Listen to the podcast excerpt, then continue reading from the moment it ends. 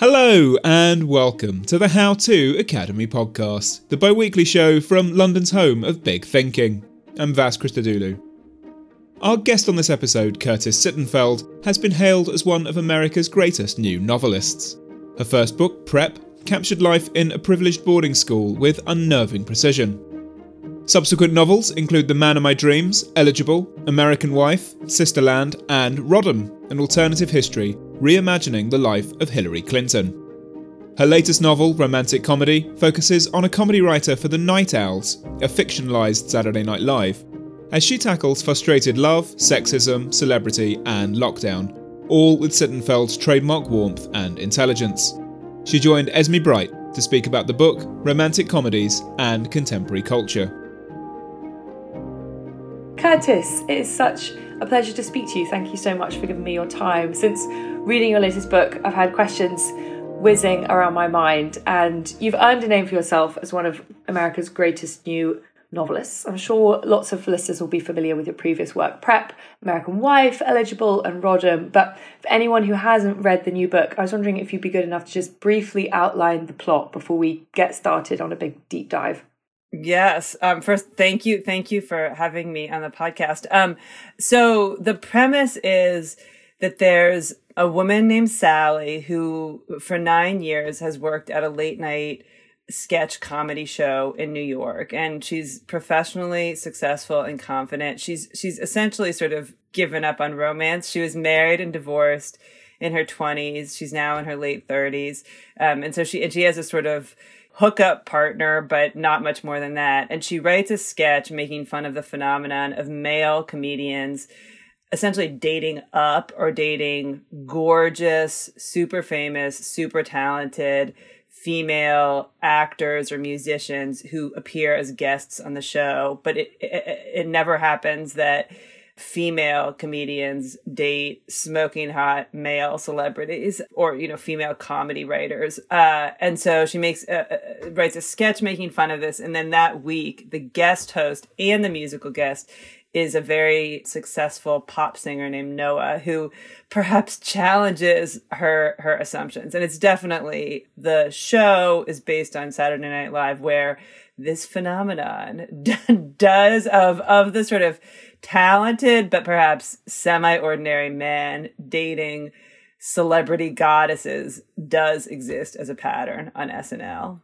There's um it's it's a humorous book but it's also kind of about comedy and gender politics and art and there's a lot to tease out that I want to go into but first I think it makes sense to just start with the title. So your last book Rodham was sort of having a conversation with history. And I think this book is having a conversation with genre and an industry, and specifically, obviously, romantic comedies, as the title would suggest. And I was wondering, what is your own relationship with romantic comedies?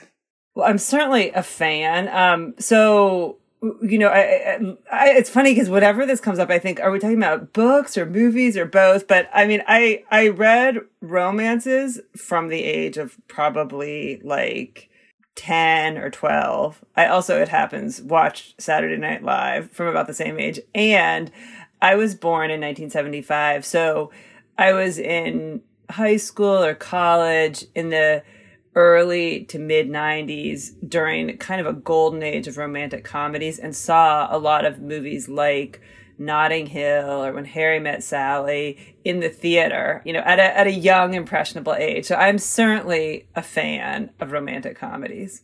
But there's a bit in the book when Sally and Noah are talking and they kind of unpack the rom com because Sally says that she wants to write rom coms, but she defends herself and like kind of defends the rom com, explaining, oh, but I want to write good ones. And I kind of wondered if you shared that feeling of the needing to defend the genre of like books and, and art about romance and women and comedies. I mean, she says to Noah, I want to write feminist, non condescending romantic comedies, and she means screenplays for movies. I mean, I do, I think there are some examples where they feel like they were really cynically written and sort of like, oh, if there's a couple who ultimately ends up kissing, that's enough. We don't we don't really need to do any other work.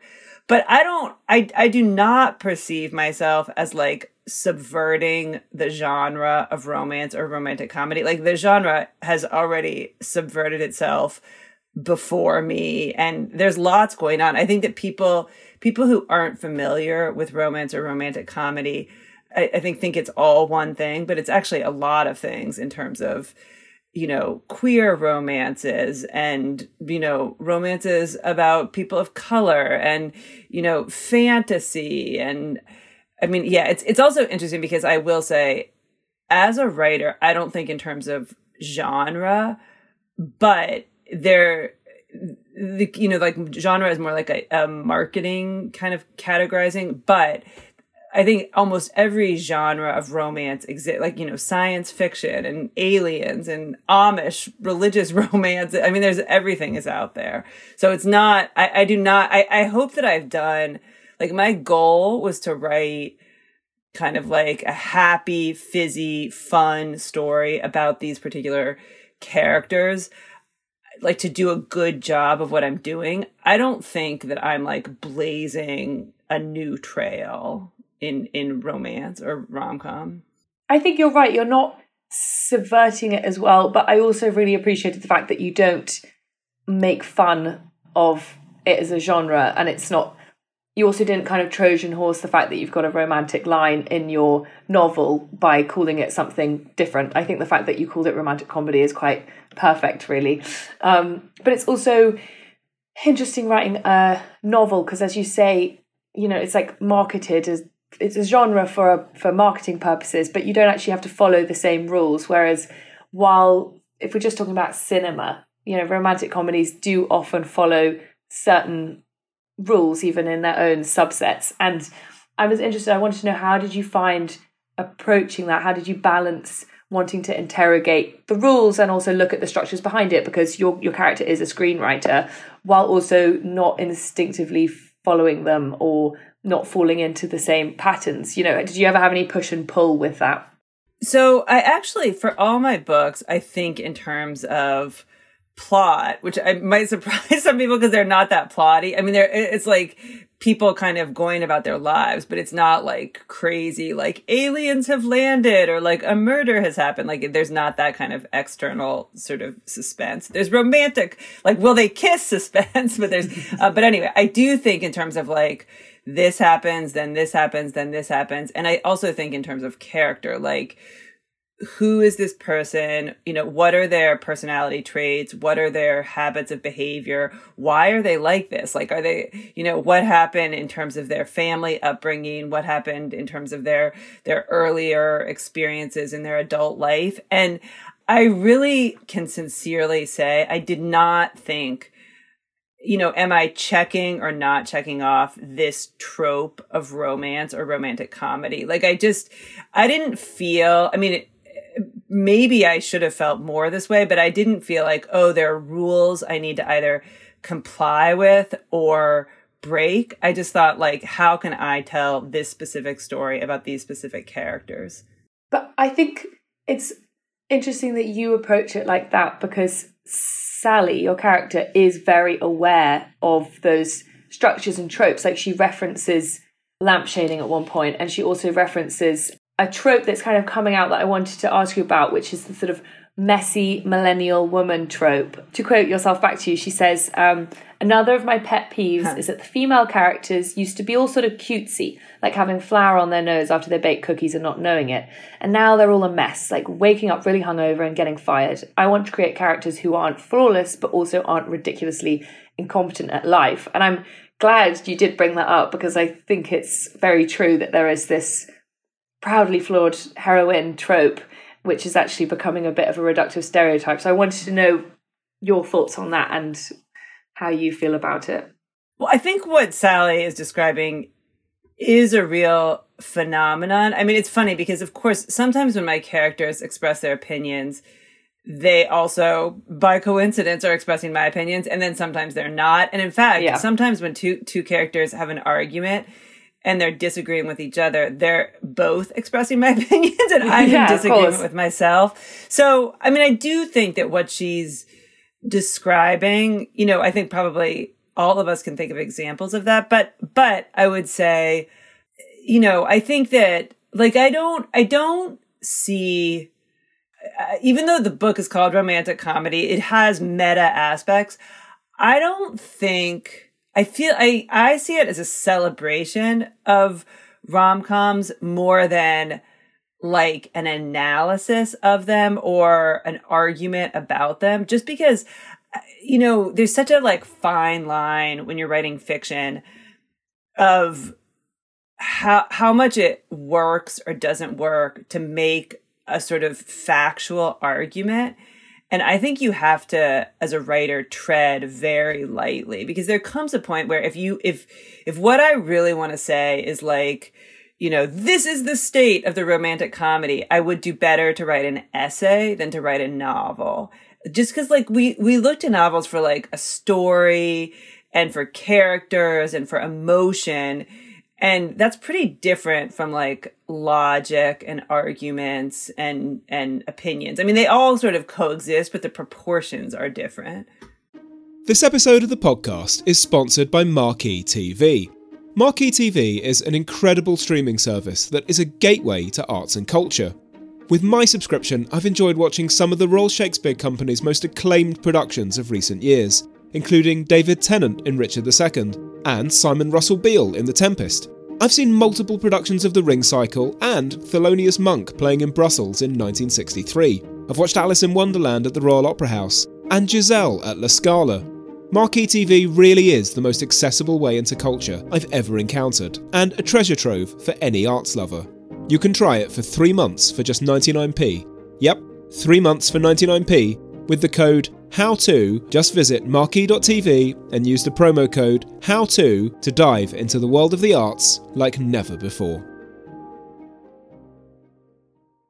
But also, you know, for all of the like schmaltz that people use to denigrate rom coms. They they celebrate connection and the idealism of love. And for one thing, I think there's something noble in that. But also, you know, your book is also about two people and their connection and their characters. And so I think you're it's a good thing to sort of actually celebrate humanity as opposed to using one art form as a way to kind of just interrogate another. But there's naturally some, you know, crossover in the Venn diagram between the two.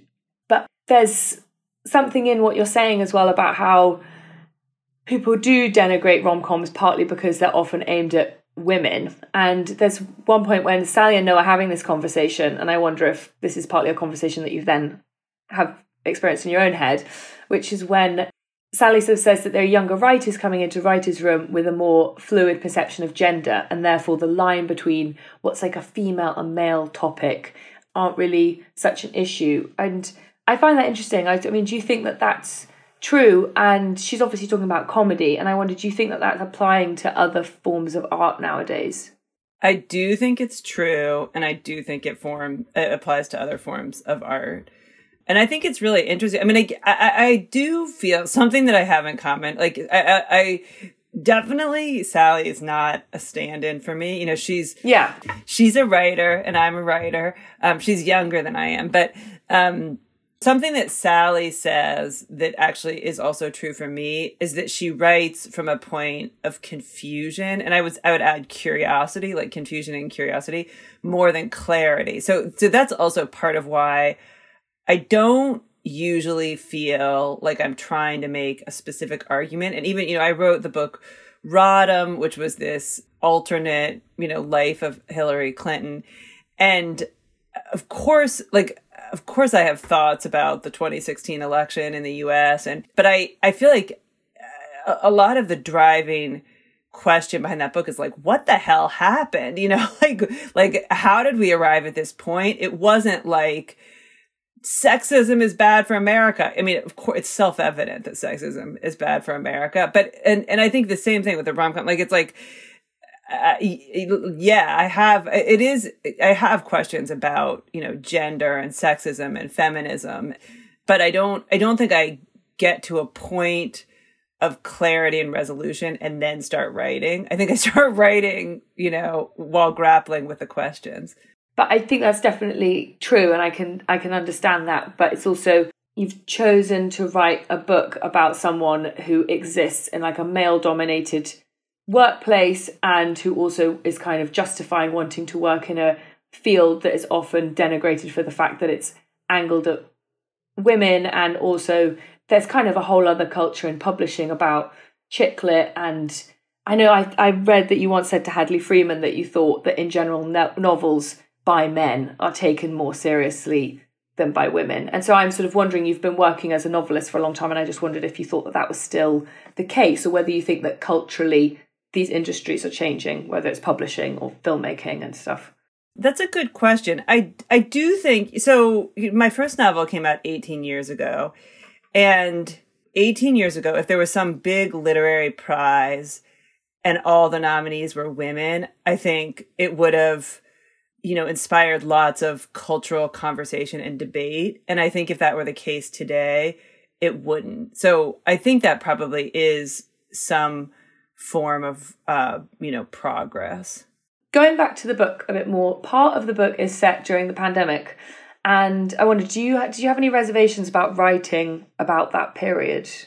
Uh, I mean, so I I think that you know the obviously the pandemic happened and to some extent yeah. is still happening. And so if you are a writer who writes relatively realistic fiction, if you're going to set it in or after 2020, you have to make some sort of decision. Like, I guess, how, do you not acknowledge it at all because it's a parallel universe? Do you acknowledge it minimally? Do you really focus on it? And in some ways, I think that, like, I sort of you know the the pandemic was so has has been so difficult and I think so you know isolating and in a way I think I think fiction gave me the opportunity to kind of make something good come of it for these specific characters and make them find connection which for a lot of people is like the opposite of their experience of the pandemic. But um I mean I do think there's a phenomenon of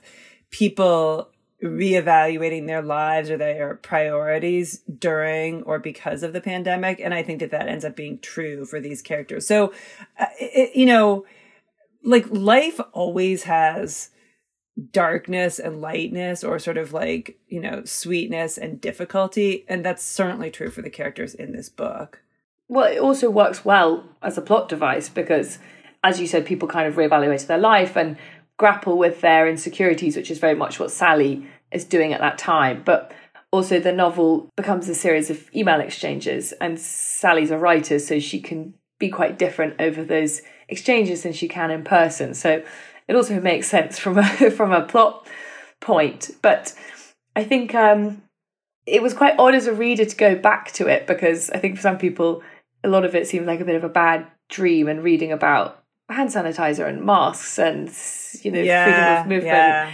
And I wondered during edits, did you ever find it odd going back to it, or because you've been living through the story writing it, it was less maybe jarring for you than it would be for some readers? Well, I started writing the book in the summer of 2021, and I do think, you okay. know, obviously this is now almost two years ago. So even, I think, even by the time I started writing, it, it was a different moment. Like, actually, the, the point when I started writing was when you know, a lot of people had been vaccinated, but we had just then had the realization that you can get breakthrough infections. And especially in the US, there had been this sort of, you know, prominent examples. And so it's sort of like, oh, like we did get the vaccines, but they didn't do quite what we hoped they would do and yeah, I mean, certainly the pandemic has had different moments, and it's I don't I think it might be an overstatement to say I was writing historical fiction, but I, I do think it's my job as a writer. You know, it's like if I'm going to set something in the '80s, I'll probably make use of like 80s music or 80s clothing. And if I said something early in the pandemic, like I think the the preoccupations of that time and sort of, you know, wondering if you're supposed to like wipe down food that you buy at the grocery store or, you know, like maybe maybe you're wearing a cloth mask and not like a medical grade mask. God, yeah, even you just saying that it brings back weird memories. But also Sorry. you're you're a writer and you said you kind of wanted to write something good as well out of it. And one of the things that did happen during COVID is that book sales hugely spiked and the publishing landscape's changed quite a lot, especially with higher sales in like what what's branded as YA or popular fiction. And I think partly it might have been because it's kind of people wanted comfort and escapism, like fantasy sales really went up. But I also wondered as an author and as a writer what you think about the fact that the publishing industry after COVID has really boomed in that way. I think some people wonder if it's that people enjoy books where the stakes are slightly lower than they are in real life and kind of what it was like writing again during that time when people are interested in slightly less of the like literary fiction that they were before maybe i mean it's so it's hard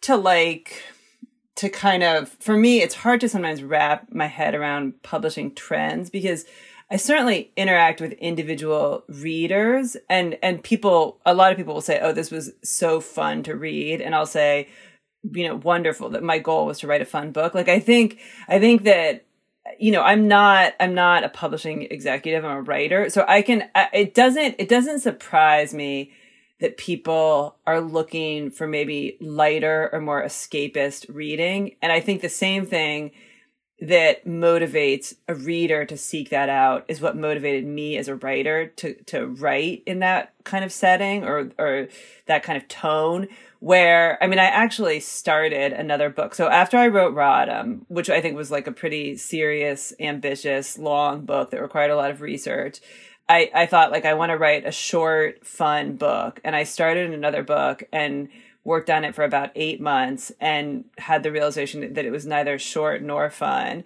and set it aside and a few months later started this and you know like as a reader myself like i'll certainly read dark serious books but i often don't want to read them before bed because either i have trouble sleeping or i have bad dreams.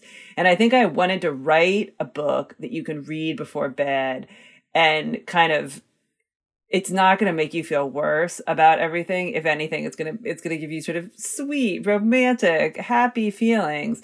And you know different i think different books can serve like different you know roles in a person's life but yeah i it was definitely my goal to write something kind of like like almost like a comfort read or like a a fizzy fun escapist happy read Oh, you've definitely succeeded. Fizzy, fizzy is the right word for it. But um, another thing that I wanted to ask you about because obviously the Sally is interested in like structuring comedy and she writes really good sketches like specifically for some of her actor friends on the show because they'll really shine in those sort of situations but going back to our idea of like messy heroines and the trends of who's sort of becoming the main character is this other weird trend that came out of the pandemic was the concept of main character energy. And I wondered, are you familiar with that? Um, I think I'm sort of familiar with it. I'm not on TikTok and I'm actually okay. not on Instagram. So what would you no. it's it's like it's sort of like are you the star of your own life? Like is that Yeah, it's like it? it was this weird trend on TikTok and Instagram where people post content where they're the main character of a film of their own life. It's like the world is magically conspiring in their favor. They're like cycling around with tulips in a tote bag and drinking beers on a beach with their friend. And it was kind of people wanting to reclaim their life after COVID and being like, oh, look, and finding like it magical that I can be splashed by a puddle because I'm like a woman in a 2000s rom com or I don't know, something like that. But uh, it's yeah. this tendency to see yourself as the main character in your own story. And I just think that it's quite, as an author, I thought you must have an interesting view about this phenomenon that that's what people are starting to do in order to get by daily life. They're like trying to actively romanticize it.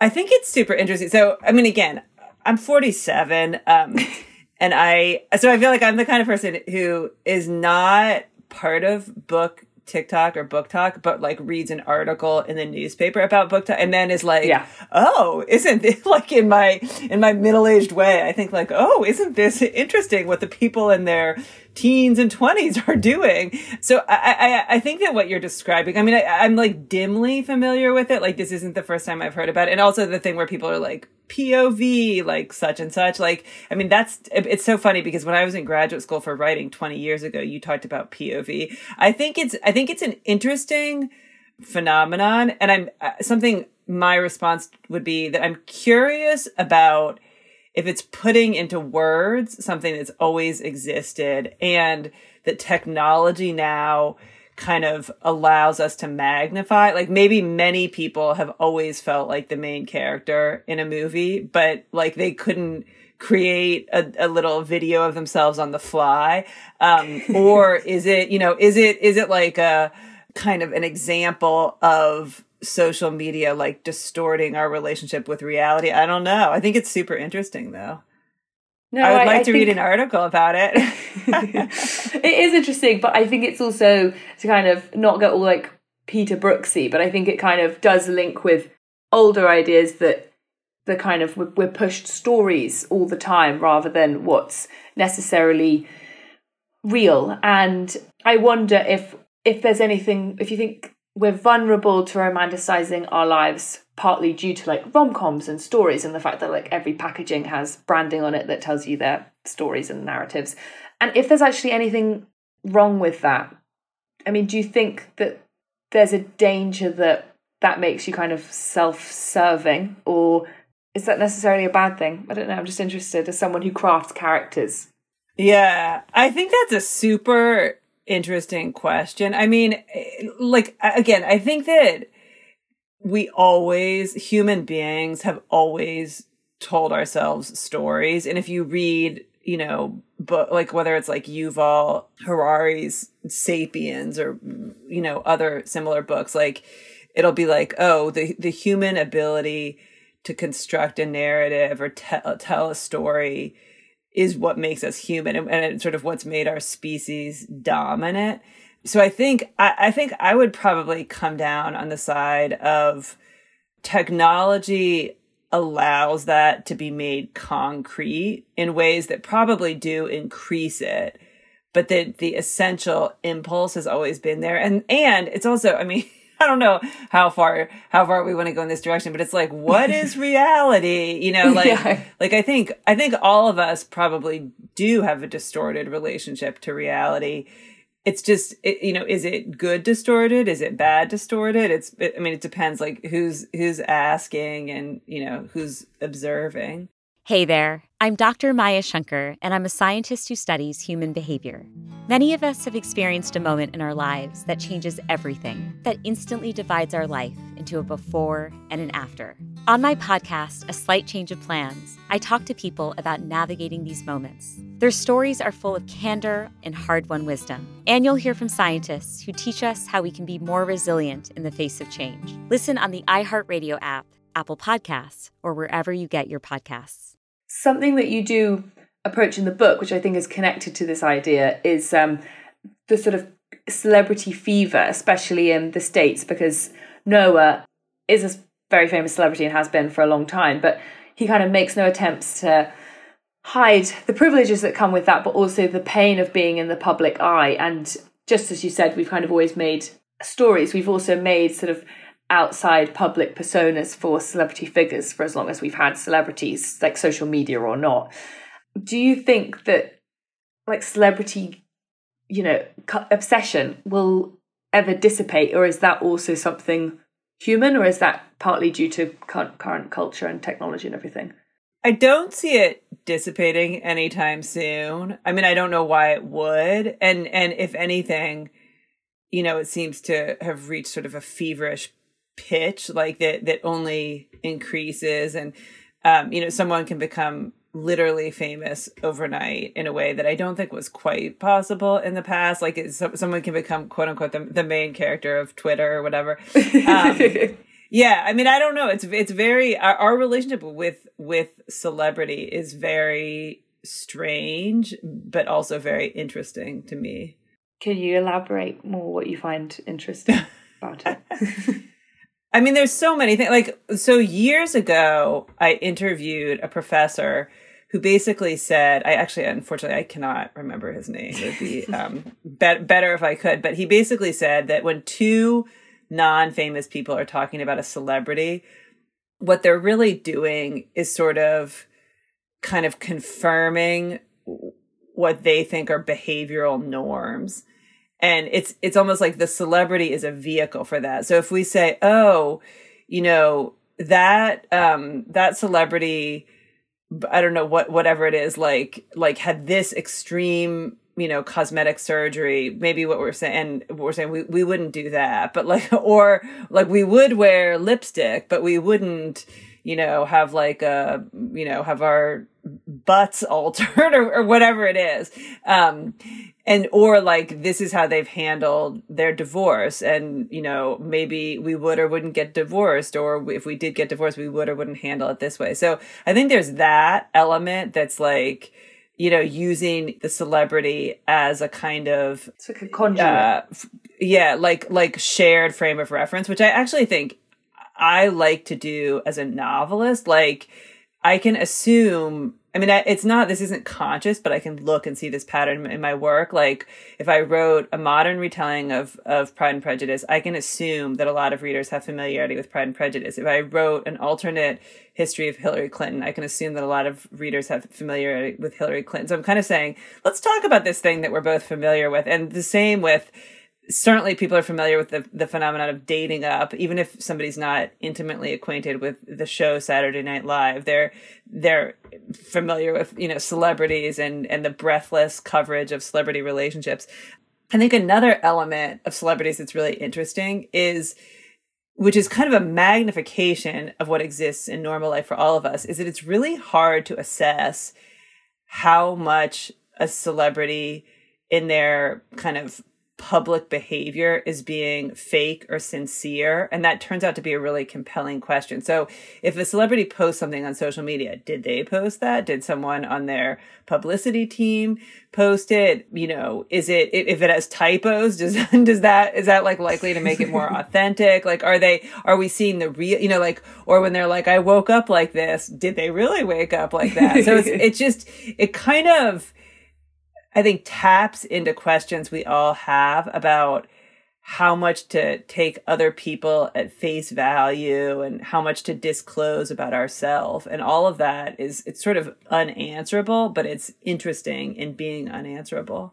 I think that's really interesting. And i also think that it's you know people always had a public and private self whether it's their professional front or something like that or their what they're like with their family in the past, but also with social media, you everyone has the capacity to almost act like a celebrity in a weird way by having a public persona. So the questions yeah. that we asked of celebrity a while ago is now something that you can ask of anyone. You know, is your cousin being authentic online? It's not just like Gwyneth Paltrow. And um, you talk about that in the book through a different way, though, when Sally asks about whether her writing self is her most true self or her fake self. And um, so it's interesting that that's also what you see in celebrities. But yeah, also totally. how you're saying that people use celebrities as a way to kind of think about um, what's socially acceptable and to talk about contemporary issues with someone else who's not famous. But that's also what people use comedy for.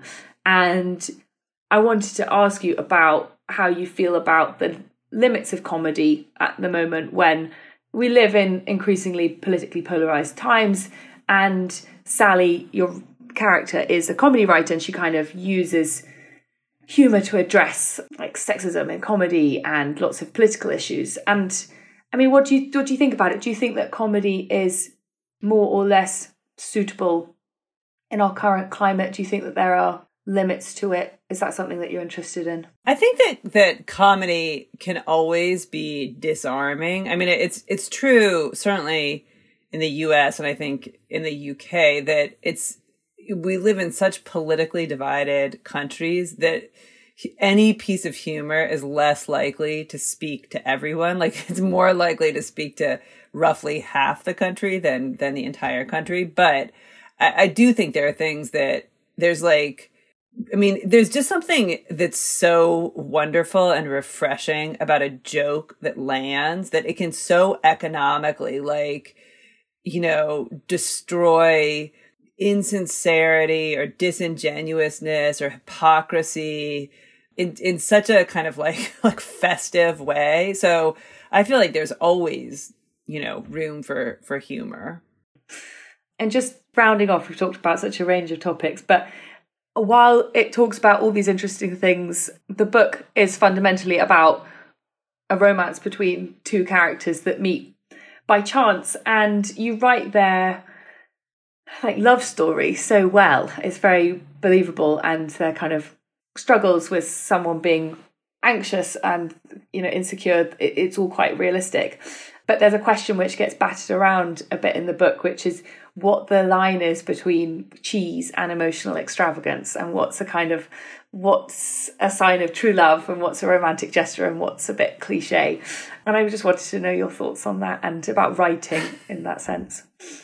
I mean, I think that that question is hard to answer because it's like I, on the one hand, somebody else might love something like a song, or even like some, you know, like like you know, is a dozen roses on Valentine's Day, is that really thoughtful or is that cheesy? I mean, it's no, nobody gets to officially decide that. That's kind of in the eye of the beholder. Um, but like, I certainly, I know that I like things that other people consider cheesy, especially I think music. So like, I, th- I think that if Noah Brewster really existed, I would like his music. Um, and, you know, so it's, I, I don't, I think that like, ch- cheesiness is case by case. But but also I think I would rather kind of I don't know, like okay, like this is this is sort of merging the cheesiness and writing question. You know, like sometimes somebody might write an email like saying, you know, I so value our friendship, or someone might might like a, a recently for some reason I got a, a, several emails, like like meaning three or something,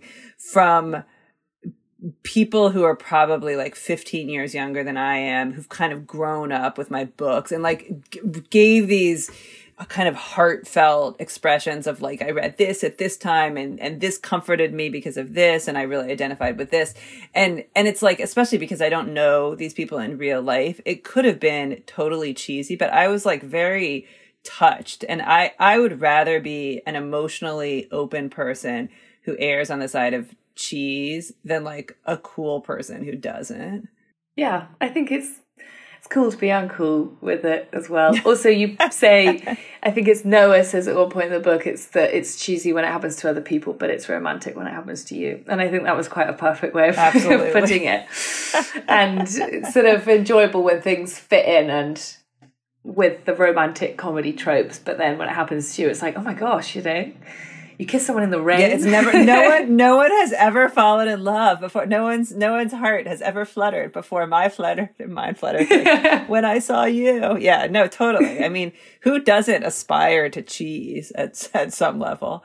Oh yeah. Also, life's too short to be too cool for cheese. You know, you might as well just yeah, yeah. enjoy it.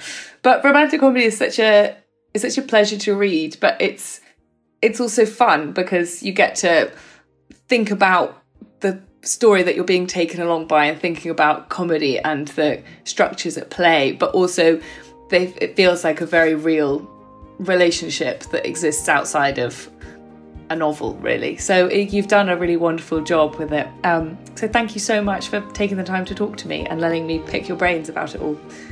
Um, thank you. This was fun. This episode starred Curtis Sittenfeld and was produced and presented by Esme Bright. Esme makes this series with me, and we have help from Nicole Wong. Our editor is John Doughty. If you love contemporary fiction, you'll find much to enjoy in our back catalogue, from Elizabeth Gilbert to Maggie O'Farrell, Isabella Allende to William Gibson. Find it all on your listening app of choice. Until next time, I'm Vas Christodoulou. Thanks for listening.